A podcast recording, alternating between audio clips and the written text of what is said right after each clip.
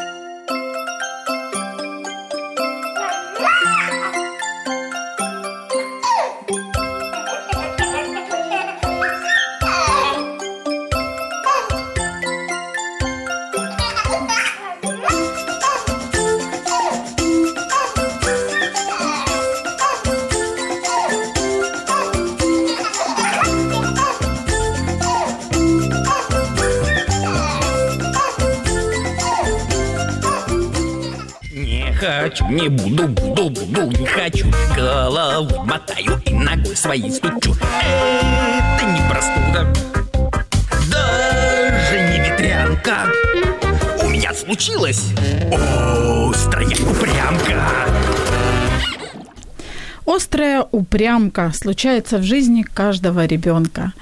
И не всегда мы, родители, оказываемся к этому готовы. Что делать с детским «не хочу, не буду» говорим сегодня в программе «Мамские страсти». Меня зовут Любовь Гасанова, и я прямо-таки очень хочу, а поэтому буду с удовольствием представлять своих гостей. Сегодня у нас в студии Катерина Статкевич, мама троих мальчишек, старшему из которых 16, а скоро будет 17, а младшему чуть больше двух. И вот мне лично интересно, что сложнее выдержать не хочу, не буду подростка или же двухлетки? Катя, привет. Привет. Что сложнее? Выдержать маму. А, неожиданный вам ответ. Еще одна наша гостья Алена Скорик, детский психолог, помогающий родителям увидеть мир глазами ребенка. Мне очень нравится эта формулировка. И мама двоих детей тоже. Алена, привет. Привет. Дорогие наши радиослушатели, я напоминаю, что вы можете звонить нам по телефону 0 800 30 14 13, задавать вопросы, которые вас интересуют нашим гостям. Можете писать ваши комментарии, ваш рассказать, вы можете позвонить не только задать вопрос, но и рассказать, например, о своем собственном опыте. Нам это тоже очень интересно. Можете писать комментарии под стримом на странице Радио М в Фейсбуке, либо же на странице Любовь Гасанова. Все зачитаем. Для самых активных у нас традиционно приготовлены подарочки от издательства «Виват». Это чудесная и очень смешная книга, которая называется «Зоки і Бада. Посібник для дітей із виховання батьків» от издательства «Виват». Вот мы часто разыгрываем книги, которые помогают родителям воспитывать детей. А вот тут такая книга, которая помогает детям воспитывать своих родителей. Может быть, с помощью «Не хочу, не буду» они тоже нас воспитывают. Мы сегодня разберемся. Еще один подарок от бренда натуральной косметики «Успех». Это либо же расслабляющий массаж для лица, или маска для лица из семян льна.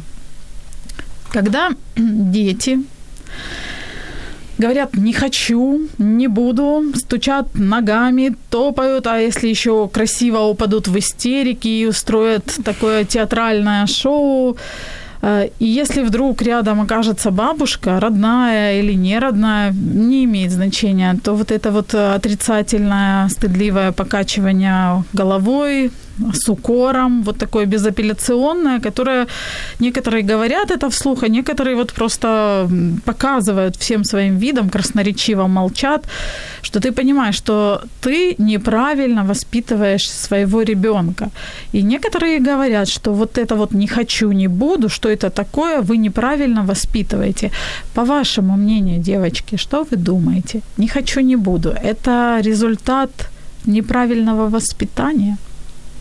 Катя. По-моему, это проявление вообще индивидуальности, характера, харизмы.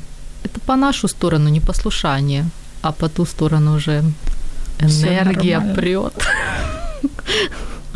Алена, ты что скажешь? А, Я тоже скажу, что это не результат воспитания, а это результат э, природы, которая заложена абсолютно в каждом человеке, не только в ребенке. Сегодня будем об этом говорить поподробнее, я думаю. Вот Катя, я не зря задала у тебя вопрос э, в самом начале эфира относительно того, кого легче выдержать, двухлетку или же подростка. У тебя дети с таким достаточно хорошим возрастной категорией. Есть двухлетка, есть э, среднему сколько? Около 10. 10, да. И подросток, уже такой в полноценном, так сказать, в подростковом возрасте. Вот э, можешь ли ты, исходя из своего опыта, определить или сказать, что для определенного возраста вот эти вот «не хочу», протест родительской воли, он наиболее характерен или чаще всего так вот ощущается? Ну, я бы, наверное, не к возрасту привязывала, а к характеру, к темпераменту, потому что дети разные, разный характер. И они на самом деле прощупывают тебя. Как далеко тебя можно, когда треснет, лопнет терпение, мама, опа. Разные ситуации бывают. Просто со старшим ребенком уже какие-то этапы пройдены, ну, там, детство, да, когда вот такие вот истерики. Сейчас встают свои какие-то вопросы. Ну, сейчас, ну, ты же знаешь, когда ты мне написала, что Катя, приходи. Катя в этот момент пила кофе, после наших качаний на полу, прогибаний, вот с чего мы начали. И говорю, Люба, ты что-то знаешь? Да-да-да, так интересно было. Я отходила от этого, ну, с каждым ребенком свои этапы, поэтому я не скажу, что это заканчивается после какого-то возраста. Ну, заканчивается какой-то период, мы входим в новую, в новую стадию, в новое развитие, в новый и шагаем дальше. Новый кризис, в новый да. виток, так сказать. Да. да. Ален, а ты что скажешь? Вообще, есть ли смысл выделять по возрастам, либо же действительно только по темпераменту? Ну, если можно, я так немножко издалека зайду. Это, мне кажется, очень важно. Давай. да, это издалека. А, если говорить о противлении, да, о котором мы говорим, сопротивлении, да, э, сегодня тема передачи нашей, то нужно посмотреть в этимологии этого слова, откуда оно вообще появилось, если говорить, да, против лени, против валения, против воли. Изначально да. это термин когда-то вел Отто Ранк, он э, на немецком звучал «counterwill», то есть против воли. И это, э, об этом очень широко говорит Гордон Ньюфелд, он вел это такое широкое употребление, э, это явление. И что нам нужно знать об этом, что это инстинкт. А инстинкт – это то, что не контролируется сознанием. То есть у каждого человека, абсолютно, у взрослого, у ребенка есть инстинкт противления. И этот инстинкт включается, когда человек испытывает давление чужой воли, навязывание чужой воли на себя. Я приведу простые примеры, даже вот про себя буквально вчера родителям своим приводила, когда Муж, например, приходит с работы, не поздоровался, ничего, хоть ты, ты готовила, например, ему ужин, и говорит, так, жена, корми меня какое внутри возникает чувство? Смачного. Да. Иди сам себя корми. на голове. Вот это вот противление, потому что в этот момент он как бы не наладил контакт, да. А, если бы он пришел э, и сказал, здравствуй, дорогая, как у тебя прошел день, там, может быть, ты там устала сегодня с ребенком, у меня тоже был такой, ну что ты мне сегодня приготовишь на ужин, ты меня покормишь? То, конечно, мы скажем, да, вот, пожалуйста, я тут приготовила, садись, любимый, все. То есть, получается, сопротивление включается, когда человек нам навязывает свою волю, что-то вот команду говорит, да, как взрослому, так и ребенку, э, в тот момент, когда мы не давали ему права на то, чтобы команду, то есть, как бы, если поговорить про привязанность, да, про отношения не активированы, да, контакт не состоялся, а ты мне мной тут командуешь, да. Поэтому говорить о том, что сопротивление, да, оно свойственно абсолютно любому возрасту, но а, одна из задач против сопротивление также расчищать э, пространство от воли других для того, чтобы сформировалась своя воля, mm-hmm. да, свое понимание себя, что я хочу. И вот здесь вот уже у нас, конечно, есть возраст определенный, да, мы знаем трехлетний возраст, когда появляется свое я у ребенка, э, подростковый возраст, когда тот возраст, когда особенно важно свое я найти. И тогда в эти возрасты мы встречаем ну, более частые такие вот всплески противления. Поэтому и так, и так. Я так понимаю, что выдыхать родителям как бы не приходится. Да, всегда нужно быть готовым любить. К протесту. Ну да, вот ты молодец.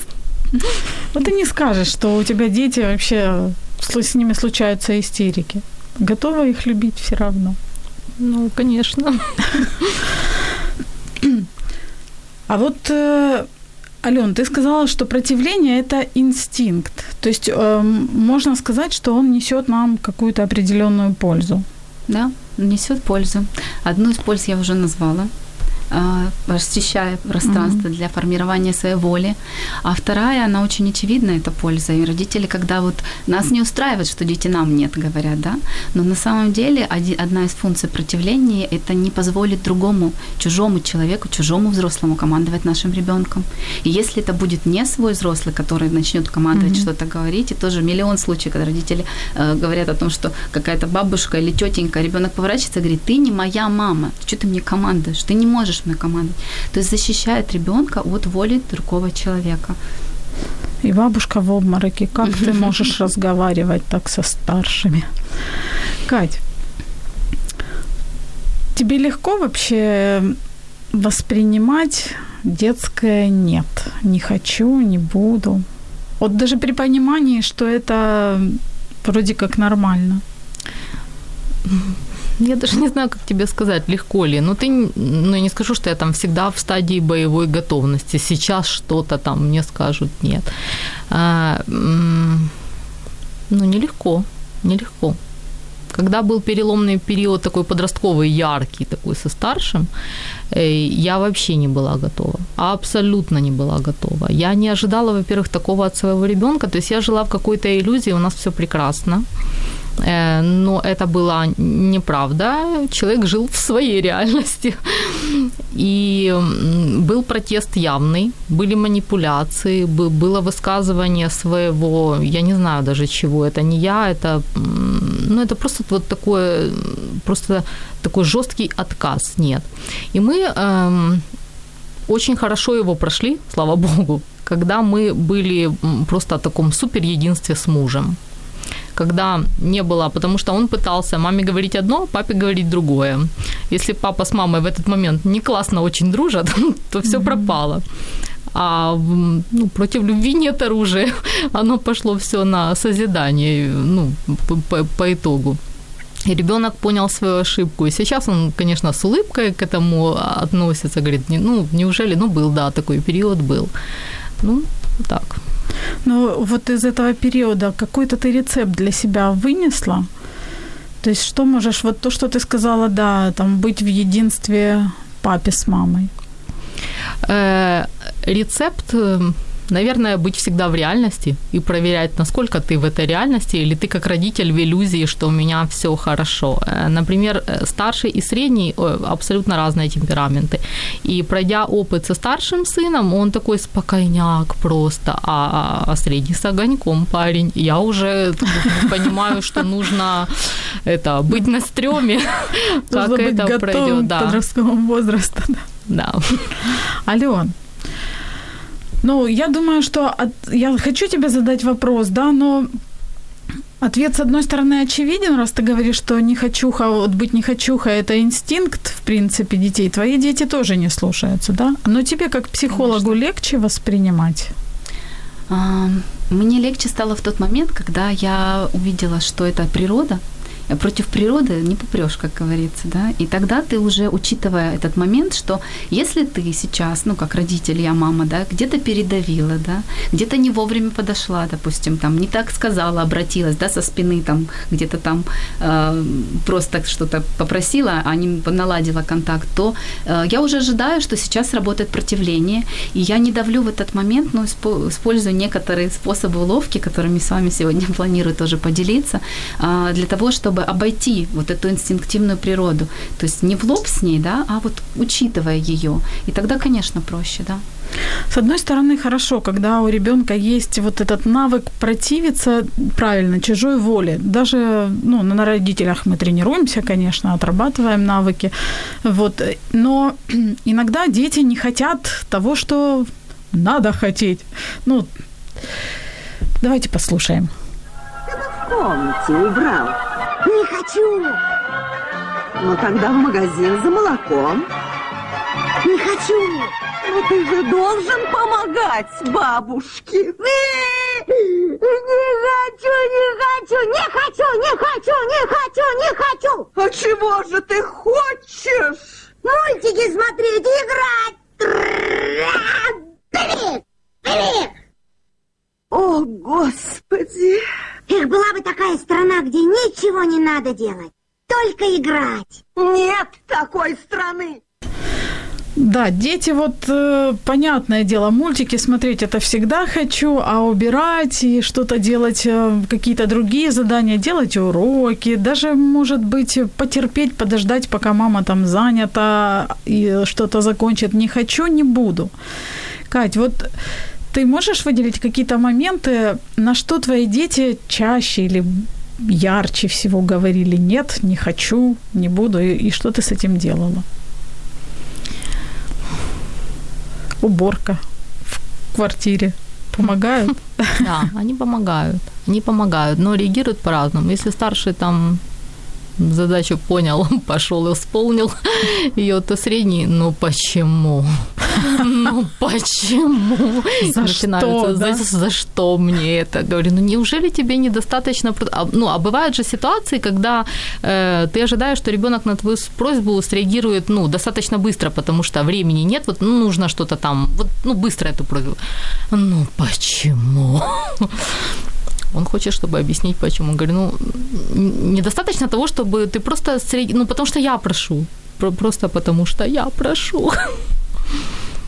Вот эта программа, э, потому что я прошу, это как бы в голове, вот не знаю, у меня так точно есть такая, что вот есть же программа следования, которая заложена в детях, чтобы следовать родителям. Ну почему вот действительно недостаточно того, что мама просит, ну сделай. Ну вот и Алена говорила, если коммуникация как бы классно налажена, если нет там со спины в полуоборота, в попыхах, то эм, и реакция будет быстрая. Если коммуникация в данный момент нет, то тебе нужен результат, ты, чтобы достучаться, начинаешь говорить громче, расстраиваешься сама. Ну, и этот весь фон сразу уже срабатывает на обоих участников да, этого диалога, и, соответственно, Ален, какие чаще всего причины? Ну, кроме естественного, там вот еще что-то можешь выделить причины, когда дети чаще всего говорят нет. А, Когда в тех отношениях была озвучена просьба, не Мгм. так озвучена просьба, больше каким-то команды, когда она была озвучена из позиции «я твоя мама, а ты мой ребенок, и поэтому ты обязан меня слушаться». Так не работает. А, Вот это э, послушание и а, реакция, да, которая, она всегда дается снизу, от ребенка. То есть в таких ли мы сейчас отношениях с ребенком, что ребенок на нас настроен, он смотрит на нас снизу вверх, да, внемлет нам, улыбается нам, рад, да, то есть вот сейчас настолько вот мы настроены друг на друга, и тогда наши просьбы зачастую они выполняются. Поэтому вот одна из первых, наверное, рекомендаций, которые хочется сказать родителям сегодня, что всегда а, завладевайте, да, есть такое в теории привязанности термин, вниманием ребенка, включайте вот эту вот привязанность, отношения, которые у вас перед тем, как озвучить просьбу. То есть не со спины, а подойдя к ребенку сначала, да, заглянув в глаза, возможно, задав какой-то вопрос, чем ты сейчас занимаешься, ты там играешь, катаешь машинки, да, что это за машинка у тебя. То есть вот заинтересовавшись, войдя в этот контакт, когда ребенок на вас настроен, настроен позитивно, и вы на него настроены, и попробуйте в этот момент озвучить свою просьбу. И тогда, скорее всего, 80% я думаю, что ребенок откликнется. Ну вот, Ален, банальный пример. Я не буду из себя корчить идеальную маму. У нас, допустим, проблемы со сном дневным. Я, как мама, которая слушает там рекомендации умных людей, врачей, в частности, знаю, что дневной сон очень полезен. И все неврологи, ну не все, может быть, но те, кого я знаю, говорят о том, что это важно для здоровья ребенка. Поэтому днем я пытаюсь своего сына уложить спать. И как только я говорю, сыночек, пойдем, солнышко, нам пора спать, почитаем книжечку, у нас начинается беготня по кровати, прыганье, я еще поиграю, я еще не хочу, не буду спать. И э, это перерастает в трагедию, можно сказать, в бешеную маму, которая не знает, что делать со своим сыном, которая говорит, надо спать, сынок, ложись. И вот есть вещи, которые, ну, просто нужно делать. А дети иногда, вот мне кажется, что они прям чувствуют, что сейчас мама настроена, чтобы ты лег спать, и я не буду, я не собираюсь этого делать. Хотя с ним и по-хорошему, сыночек, давай, надо, объясняешь, сюси-пуси, там, давай твоего друга положим спать, он тоже хочет спать, придумываешь. Ну вот, вот что делать с таким «не хочу», когда ты понимаешь, как родитель, что надо, а ребенок говорит «не хочу». Ну, в такие моменты противление срабатывает, потому что родительская надо, родительская воля, она намного больше и сильнее, чем вот это надо и желание ребенка на, на вот это вот действие. Внутренняя мотивация ребенка. Да, нет. внутренней мотивации ребенка нет обычно. Э, Ну, плюс ко всему маленький. Со сном ты такой вопрос интересный задал. Там не все просто со сном именно, да? Так. Потому что не всегда противление, когда ребенок не хочет спать, но еще и сон э, является большим разделением с мамой э, в этот момент. И ребенок может не хотеть спать, потому что, ну, элементарно он не напитался мамой, и он таким образом оттягивает время, чтобы побольше побыть с мамой, да. Поэтому сон бы я такая отдельно. Здесь может быть и то, и другое. Но вот даже в ролике, который ты перед этим включала, и сейчас, когда ты говорила, ты говоришь, ну надо же спать, да. И вот в тот момент, когда ребенку мы говорим, что ты должен, у него срабатывает этот инстинкт, и он уже себя не контролирует, он не может, э, ну, вообще, говоря про дошкольников, они в принципе мало контролируют, это сплошная эмоция, да, но и даже вот старшие дети, потому что ты говоришь, что надо, навязываешь свою волю, то ребенок будет противиться. И здесь что нужно сделать в этот момент? Осознать, что, что сейчас происходит, возможно, ну, я не знаю, с одеванием ботинков, например, там, завязыванием шнурков, когда идем на улицу, надо собраться, мы говорим, надо. И в этот момент ребенок начинает тянуть время, да, как обычно бывает, еще дольше собираться. Это Чаще проблема всего. У мамы по спинке уже течет к этому времени. Да, да, да. Ну, проблема вот в этом вот надо, да. И проблема в том, что ему оно не надо. И поэтому один из рецептов, как сделать так, чтобы ему было надо, то подумать о том, что, а что ему сейчас в данный момент, ребенку будет интересно именно в этот момент. Потому что дети живут здесь и сейчас. И их э, самый понятный для них язык – это игра. И поэтому мы можем не говорить, что сейчас надо, да, а перевести это в игру. У нас могут на- начать разговаривать там одеялка, постелька, Да, э, ботиночки, да. Э, Мы можем, ну, прекрасно моя няня собирает детей на улицу, она им рассказывает сказку, мы сейчас превращаемся в пиратов, и нам нужно срочно быстро одеть наше все обмундирование, потому что у нас там как раз во дворе есть горка в виде корабля пиратского. Там вот на том пиратском корабле сокровища, и нам надо срочно идти это все сокровища достать. Дети собираются моментально, да, противление не включается. Мы обходим противление через игру. Это такая хитрость Одна из родительская. хитростей. Одна из хитростей, да. Сделать э, так, чтобы не нам было больше надо, а чтобы ребенка мотивация. А ребенка мотивация поиграть. Мы всегда готовы поиграть. А Есть ли разница между противлением и просто капризами? Вот, Кать, как ты думаешь? Э, возникали ли у тебя ощущения, вот когда ты понимаешь, что ребенок просто вот капризничает? Или он вот- же тебя прощупывает, насколько далеко можно. Я скажу, как, вот как мальчуковая мама, я же хочу му- мужчин воспитать. Ну. Со старшими это уже работает. Э, Иногда нужно ребенку, ну, ты предоставляешь выбор, точно озвучиваешь последствия, если ты не сделаешь так. Иногда нужно согласиться с ними на их нет, не хочу, и пережить вот эти последствия, чтобы он извлек урок. И когда эм, он понимает, он приходит к выводу, что нет, это таки да. Хорошо Ну вот эти последствия нужно вместе и пережить, и правильно их потом разобрать. Результат, который пошел на твое нет, да, там на что ты был не согласен. Вот там обычно же есть несколько вариантов, которые могут произойти. То есть ты заранее можешь предупредить, сказать, что вот если, если ты хочешь так, то будет вот это, Да. и позволить ему Да. сделать так. Не всегда, Люба. Я обычный человек. Иногда меня хватает, иногда меня не хватает. Иногда ситуация позволяет, иногда не позволяет. Но я это точно практикую, и это работает. Это работает, включается какая-то ответственность, и он, ну, думать начинает. С двумя старшими, да? Да. Мгм. Ален, ну а вот ты что скажешь? Есть ли разница между капризами и противлением?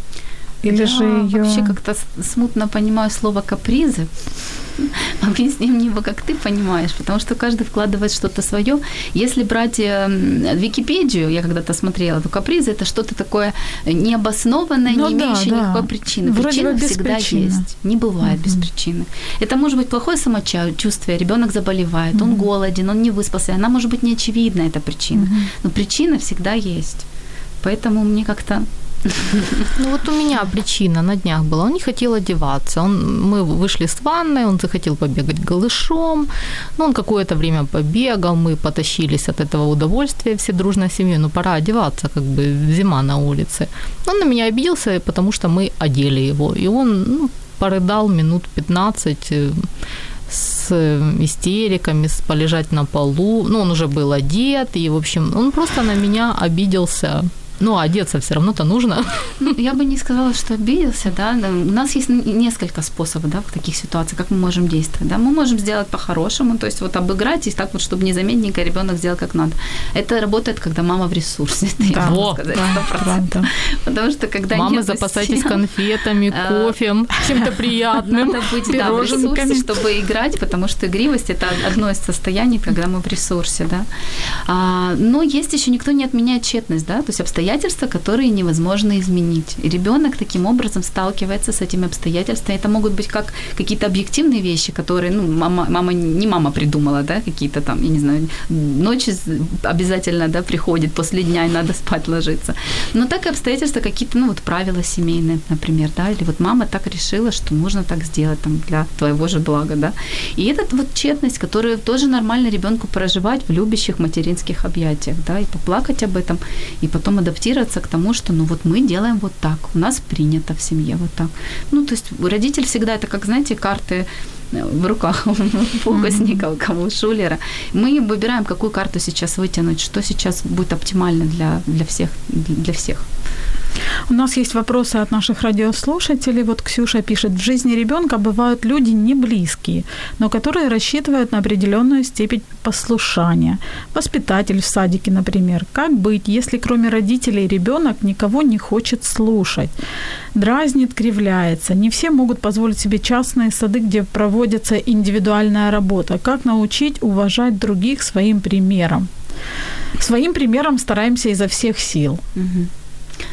Что скажете? Можно я чуть-чуть скажу? Ну, во-первых, я вначале говорила о том, что роль человека, который вот он воспитатель, вот он учитель, вот он еще кто-то, она не обеспечивает то, что ребенок должен слушаться. И это нормально, что ребенок не слушается человека, который не, не близок ему, который с ним не в контакте. Особенно если говорить это про дошкольников. Поэтому и обычно даже в государственных детских садиках большие воспитатели с большим опытом, они знают и чувствуют это, что сначала нужно наладить контакт с ребенком, чтобы потом уже им распоряжаться. Поэтому против природы здесь не попрешь. И научить ребенка, чтобы он маленький ребенок себя контролировал и делать так, как надо, так, как там принято в обществе, да, но это не представляется возможным. Это можно сделать, когда ребенок постарше уже, да, когда мы ребенку уже объясняем, у него уже есть э, способность, да, две мысли одновременно думать, уже у него самоконтроль развивается, и мы говорим, что, ну, ты знаешь, я понимаю, что тебе это там неприятно, не нравится этот человек, но надо немножко потерпеть, да, и надо там ей сказать спасибо, пожалуйста, там, э, сходить на урок этому ради чего-то там большего, что ты получаешь от этого взаимодействия. Это может сделать, но это уже там, я не знаю, школьник, да, средняя школа, и то, да, не всегда. Но это задача воспитателя, учителя этого, настроить контакт – и потом уже что-то требовать от ребенка. То есть по факту родитель сам не может научить ребенка, как говорит ну, Ксюша, уважать. Уважать нет, но мы можем, например, э, ребенку сказать, что когда хорошие отношения, да, там с трехлеточкой, можно сказать, что вот сейчас ты зайди, и вот нужно сказать вот так-то. И mm-hmm. вот как бы если он настроен, у него там никакого сильного эмоционального всплеска не будет на что-то другое, то он в состоянии выполнить нашу инструкцию. Но учитывать контекст, как вот сейчас нужно себя вести, как принято, как нет. То есть вот эти социальные нормы, этикет, это еще не проник. Они вот э, по природе действуют. А по природе mm-hmm. им свойственно сопротивляться mm-hmm. чужому человеку. Против инс- инстинктов не попрешь. Мы вернемся к нашему разговору буквально через несколько секунд. Радіо М. Почуй можливість.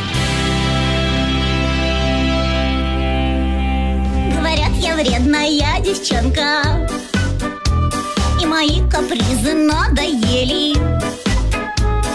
Лучше послушайте ребенка Дайте покачаться на качелях Дайте покачаться, дайте покачаться. Буду я летать по небу Мам, не жди меня к обеду. Так и знай, ни суп, ни кашу я не буду. Нет. Говорят, быть плохо непослушной не согласна Если буду маму с папой слушать Скучно станет им со мной ужасно Я стараюсь быть такой, Чтоб, качая головою Не соскучишься с тобой, говорили Мне дети стараются ради нас, чтобы нам было с ними не скучно. И мы говорили, не соскучишься. Сегодня мы говорим о детском «не хочу, не буду». И э, в гостях у нас Алена Скорик, детский психолог и помогающий, помогающий родителям увидеть мир глазами ребенка. Екатерина Статкевич, мама трех мальчишек, старшему из которых 16, младшему 2, а среднему 10. У нее богатый опыт и очень много, судя по тому, как Катя вздохнула, опыт действительно богатый и очень много терпения.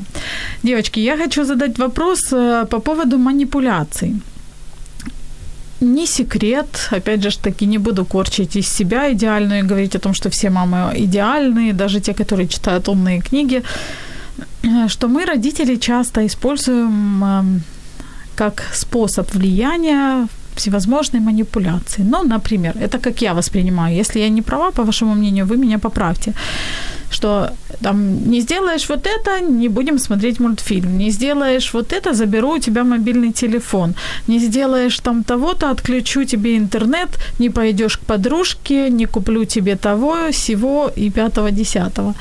Кать. А да, ты... я такая. Ну, часто используешь такие штуки. И Эм, ну, я бы, знаешь, как вот ты начала, не сделаешь то, не получишь то. Я бы начала, давай сделаем это, а потом сделаем это. Угу. То есть, по сути, тоже, но другими словами. Это уже не так больно слышать. Ну, это, по сути, тоже, но формулировка вообще другая. Ну, то есть, э, действительно, отношение совсем другое. Ну, он, он же тебя любит. Ну, давай сначала это, а потом то. Ну, срабатывает, да? Ну, нет, конечно, не всегда. По-разному мы живые люди. По ту сторону тоже настроение разное бывает. Но по твоему мнению, вот такие вот штуки э, возможно, допустимо? Хорошо ли это, скажем так, использовать там запрет, особенно вот с подростками, там не сделаешь или там я у тебя заберу мобильный телефон? Мы в разных весовых категориях. Я уже не забираю у него телефон. А папа? Я шучу, папа тоже не забирает. Э, На твой взгляд, вот по твоему опыту, это нормально? Независимо от того, делаем мы это или понимая при этом что может... Понимаешь как, если семья живет в каком-то графике определенном, да, вот, э, и всем понятно, что мы будем делать дальше. Понятно родителям, понятно детям, это все природно, есть какие-то задачи, которые там вклиниваются и нужно поменять, форс-мажоры. Но если мы идем все вот по понятному пути, то он понимает, когда у него время игры, когда у него время уроков, их все равно нужно сделать, даже если ты там начнешь позже, ты там будешь более уставший, хороший, потратишь больше времени, но все равно это нужно сделать, то тогда это ну, больше в каком-то понятном порядке вещей для и для родителей, и для детей. А когда это, конечно, адап, ну вот манипуляция больше, ну я, я бы не назвала это манипуляцией. Я бы не называла это манипуляцией. Просто порядком вещей, угу. когда мы что зачем делаем. Будет время на игру, мы не, не ну, всегда все можем купить, да. например. Мы можем купить что-то там, альтернативу предложить или там. Ну, хочуки и не хочуки, конечно, включаются. Ну, в принципе, это нормально. Я говорю именно о тех моментах, когда вот идет как, ну, грубо говоря, спекуляция, что вот ты или вот так, или нет, или вообще вот ну-ну-ну. Аляна, что ты скажешь? Я хочу немножко Катиному монологу, диалогу добавить, что вот этот момент, который Катя говорила, называется ритуалы психологии. Это одна из профилактик противления, очень действенных, когда у ребенка есть ритуалы по жизни. Uh-huh. Не график, да, вот этот вот, который расписание, uh-huh. а, а ритуалы, когда мы знаем, что у нас зачем следует, как у нас принято. Вот это, потом мы это мы делаем, потом вот это мы делаем. И это действительно очень профилактирует противление, потому что ребенок живет в этом ритме, и он знает, как у него вот день, распорядок там, дня, недели, еще чего-то. А, по поводу таких таких вот манипуляций. Я хочу сказать, что когда мы говорим, если ты там заберу телефон, еще чего-то лишу тебя, да, пойдешь друг в комнату будешь сидеть там наказанный. Сам, да сам. Мы на самом деле сами себе роем яму такими способами. А, потому что эти способы, они портят отношения. И если вспомнить нас в детстве, ес- если вот такие способы нам использовать, ну, вряд ли мы испытывали чувство угрызения совести, да, думали, больше так никогда не поступлю, мама была права. Мы в этот момент злились, придумали план мести, чувствовали обиду, несправедливость, может быть, страх, что в следующий раз заберут. И это точно портило отношение ребенка к родителям, да. А между тем, как раз отношения это же есть ключ к послушанию, к профилактике противления и всего остального. Поэтому, да, такими способами мы будем получать намного чаще противление. Какая альтернатива? Отношения. Мгм. В отношениях хороших, то есть договариваться, да, давать больше свободы ребенку. А, тоже один из способов таких. Мне хочется больше практики сегодня родителям Мгм. дать. А, то, что я использую со своим четырех, почти четырехлетним сыном, ну и старшей дочерью, когда я озвучиваю какую-то просьбу, и ребенок говорит, нет, да, я понимаю, что он сейчас в сопротивлении, я просто делаю шаг назад и говорю, хорошо, ты, пожалуйста, подумай. Для меня было бы очень важно, или мне было бы приятно, чтобы ты так сделал. Но я не настаиваю. Ты подумай и реши. Скажешь мне там через какое-то время. И знаете, мой сын буквально через две минуты, он делает такой ум- умный вид, что он задумывается. «М, ну ладно, я согласен. Что в этот момент происходит? Перестает ребенок чувствовать давление, появляется пространство для его личного решения. И если мы в хороших отношениях с ребенком, то, конечно, он, были мамочки родной согласится это сделать. Мужчина принял решение почти сам. Да. Он же уже крылен на действие. Конечно, да. Ну да, это классно. Кстати, я по Ване тоже такие штуки замечала. У нас есть вопросы, я хочу их задать. Мария пишет, у нас игровая форма не работает совсем-совсем.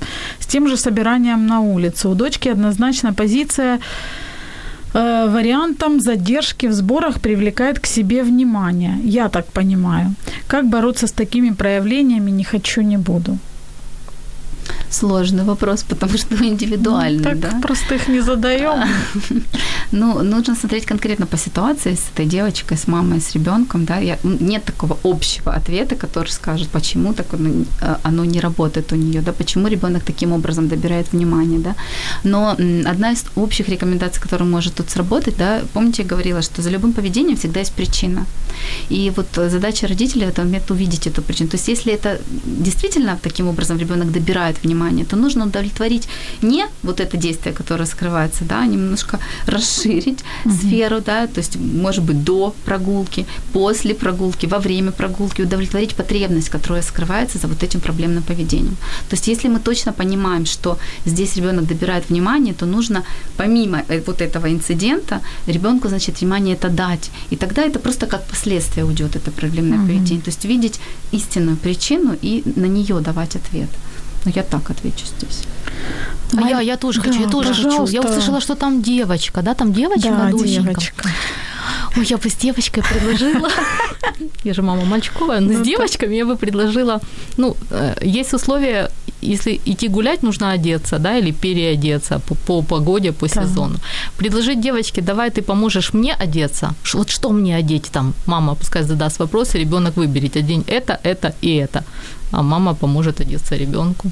Но это вариант игры, на самом деле. Классная То есть, идея. как мы- Но это же взрослая игра. Да, Ну да, да. Взрослая. Несомненно. Хочется еще сказать, что игры, они бывают, может, родители, да, узко смотрят, да, и поиграться, то есть что-то начинают говорить. Игра – это на самом деле процесс, который интересен в данный момент, да, поэтому игрой может быть и какой-то интересный разговор, и песню какую-то включить, или вот такой вот вариант, да, как Катя предложила, да, то есть Ну, это очень как сделать интересно, в данный момент, Классная да, идея. можно пробовать. Маме, конечно, нужно быть готовой идти в том, в чем скажет А я ребенок. когда-то в интернете наблюдала такой эксперимент, когда э, э, э, жены разрешили мужьям, чтобы мужья, Одевать. да, что, и там, ну, такие экстравагантные Интересно. наряды были. Был эксперимент, когда мама дочке разрешила ее одевать, и тоже фотографии тоже интересно, да, было да. очень интересно. Экспериментируйте. Марина пишет. «Э, Я часто пользуюсь игрой, э, завлекалочками и историями, чтобы увлечь ребенка в нужные дела, но грызет червячок, что дочка в результате не учится меня слушаться. И тут вопрос, нужна ли такая опция, как безоговорочное послушание для взаимодействия с детьми? Кать, что думаешь ты? Нужна ли такая опция, как безоговорочное послушание? Нужна. Кому? Обоим, Обоим. конечно. Но бывают же ситуации, когда какие-то критические, которые там угроза, опасность. И меня, кстати, саму это пугает, когда я ребенку своему среднему говорю «сделай», а он переспрашивает «почему?». Я ему говорю, ты понимаешь, вот может быть такая ситуация, когда не будет времени на «почему». Вот просто не будет времени. Научись, ну это доверять, я не знаю, мы в процессе. Ну, это, бывает, на это самом деле. интересный правда вопрос, про доверие, да. да. это правда про доверие. И эм, я хочу сказать, что специально создавать такие ситуации точно не нужно. Если вы можете поиграть и обойти это, то вы обойдете. Но, как вот Катя сегодня говорила, бывают же э, обстоятельства тщетности, да, когда у мамы не в ресурсе, нет сейчас времени, да, ну, я не знаю, куда-то опаздываем, да, и мы берем иногда ребенка просто вот в охапку, да, и говорим, что да, малыш, ты, конечно, туда идти не хочешь, но мы туда пойдем, да, и таким образом ребенок, э, мы даем ему право и возможность прожить эту тщетность, адаптироваться к тому, что иногда нужно маму слушаться вот, вот безоговорочно. Но я, честно говоря, по своему опыту скажу, да, и родители многие, с которыми работаю, вот как-то, когда налажены отношения, ребенок чувствует вот эту разницу, когда вот сейчас опасность или что-то прям очень важное для мамы, и когда можно, ну, поспрашивать, там, да, потянуть время как-то еще. Ну, вот действительно, когда вот срочно, и ты, это определенный тон голоса, да, и ребенок настроен, ребенок и мы говорим, это важно, это нужно срочно сейчас, там, поверь мне, это надо сделать сейчас. И, ну, делают, Кать, вот как у вас? Ну, наверное. Но я бы даже, знаете, как сказала, вот дети, один и тот же ребенок, он на маму, на папу и на бабушку, наверное, будет по-разному реагировать. В, в ком проблема? В ребенке? Нет, проблема в маме, в папе и в бабушке. Ну, не проблема, а как бы как они говорят, как они, насколько... Это, опять же, э, ну, какой-то вопрос границ. Насколько ребенок чувствует, как с этим человеком можно играть далеко. Или когда нужно вот уже, а, все, глазки там поднялись, нужно действовать. Побежали. Девочки, у нас мало времени, но много вопросов от наших радиослушателей. Виталия пишет, добрый день, дочке 5 лет, не любит инструкции, на танцах делает то, что показывает тренер процентов 50, остальное импровизация. Где грань между свободовыражением, творческим полетом и как надо? Кто что скажет? Только мне вопрос. Ален, давай. Буквально вчера говорили. Вы знаете, мне кажется, такой грани не существует объективной для всех, которая поможет нам определить. Она всегда очень субъективна и для конкретного ребенка, и для того, как видит ситуацию мама.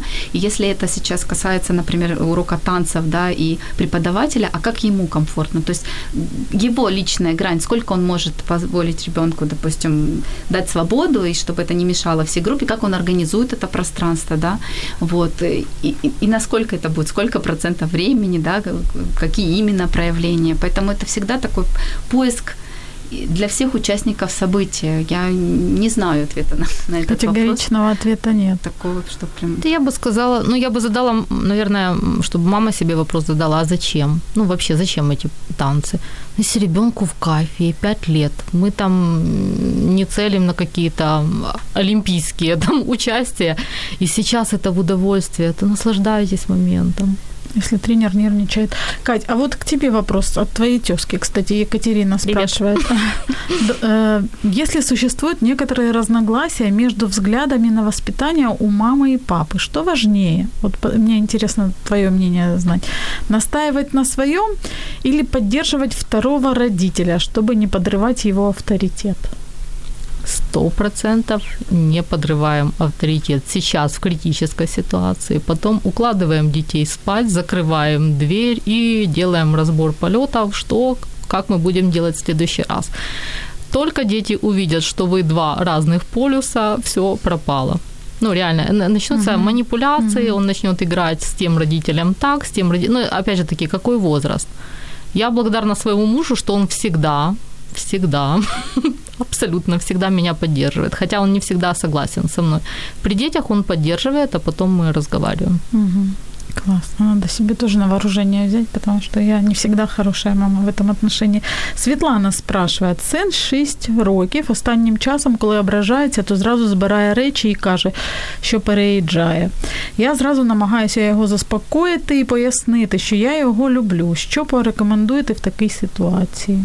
Ален. А, Я порекомендую ни в коем случае не отпускать его, потому что это на самом деле внутренний крик ребенка о том, что а, докажи мне, покажи, насколько я для тебя важен и нужен. Поэтому а, нередко такое ст- встречается, когда дети так говорят, но реакция родителей должна быть всегда однозначной.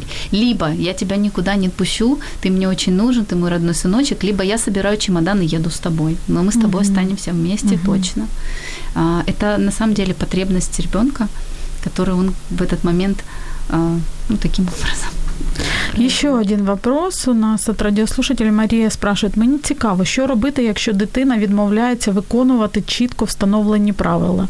Наприклад, прийшли додому, треба помити ручки.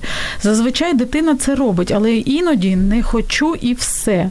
Якщо тиснути, дитина в супротив. Якщо вмов, вмовляти, теж не хоче. А щоб поїсти, то треба чисті руки. Мгм. Ну и действовать по ситуации в этот момент нужно. То есть э, либо отойти на шаг назад и сказать, хорошо, не мой. Э, Можно предложить вытереть салфетками, да. Можно обыграть как-то, сказать, ой, посмотри, пойдем посмотрим, какая сегодня в кране вода, какого она цвета, и мне очень интересно. Все зависит от возраста ребенка. Либо помнить о том, что у нас всегда есть еще вариант поставить ребенка перед честностью. Мы это сделаем ты можешь это не хотеть, ты можешь проти- противиться, сопротивляться. Я говорю, что в данной ситуации, мне кажется, это крайний вариант. Да? Зачем, если можно это все решить намного проще и легче. А, Можно поставить ребенка один из тоже способов перед выбором, когда мы даем ему право выбирать и мы говорим, ты сейчас можешь помыть ручки или через полчасика выбирай, когда ты это сделаешь, да. И он тогда может сказать, через полчасика пойду помою ручки, да. Ну, то есть об- обойти вот это давление и дать какую-то свободу в этом, да. Но при этом оба варианта, они нас устраивают. Ну, то есть есть много способов, как можно этого добиться без И я люблю выбор без выбора. Да. Но мне нравится, знаете, что у нас две минуты осталось. Э, Мне нравится, что я вот раньше думала, что вот эта альтернативность, э, да, когда мы пытаемся обойти острые углы, это типа как бы не очень хорошо. А вот сейчас я вас слушаю и понимаю, что наоборот, вот там, где можно пройти противление, ну, не нужно идти на пролом, упираться, говорить, я родители сказал, сейчас... Против инстинктов не попрешь. Ну это да. то, с чего мы начинали. Просто мы проиграем эту борьбу. Э, Мария пишет, очень хорошая тема. Э, Ребята так умеют манипулировать старшими, но и родителям не забывать, что дети это существа незащищенные. Нужно больше разъяснять, не наказывать. У нас ровно одна минута. Ваши пожелания буквально в двух словах ключе темы, что могли бы пожелать нашим слушателям. Я пожелаю нашим мамам ресурса побольше, способов восполнить этот ресурс, заботиться о себе, потому что только в ресурсном состоянии мы можем дать ребенку то, что ему нужно, удовлетворить его потребности, да, напитать любовью, обходить острые углы, все-все-все, оно все начинается с нашего ресурса. Катюш? Аминь. Согласна. Точно, да. Да, я бы сказала, что дружите, любите, задавайте ребенку вопросы, а, ну, на, на его не хочу, а как ты хочешь. Они классные, они Точно. свежее, бодрее, моложе нас, у них э, идей вообще миллион. И, возможно, его идея будет лучше, чем твоя идея, мама. Это была программа «Мамские страсти». Я благодарю Екатерину Статкевич, маму троих детей, Алену Скорик, психолога и тоже маму двоих детей за то, что вы сегодня делились вашим опытом и профессиональным, и личным. Благодарю наших радиослушателей за то, что писали нам, задавали вопросы, комментировали. После нашего эфира мы разыграем в студии подарки, которые для вас приготовлены.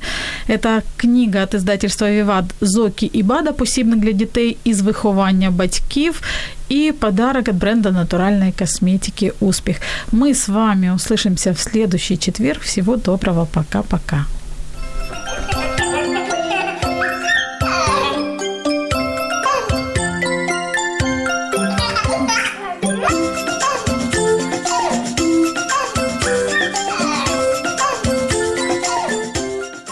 Якщо вас зацікавила тема передачі або у вас виникло запитання до гостя, пишіть нам radio.m.ua Радіо М. Про життя серйозно та з гумором.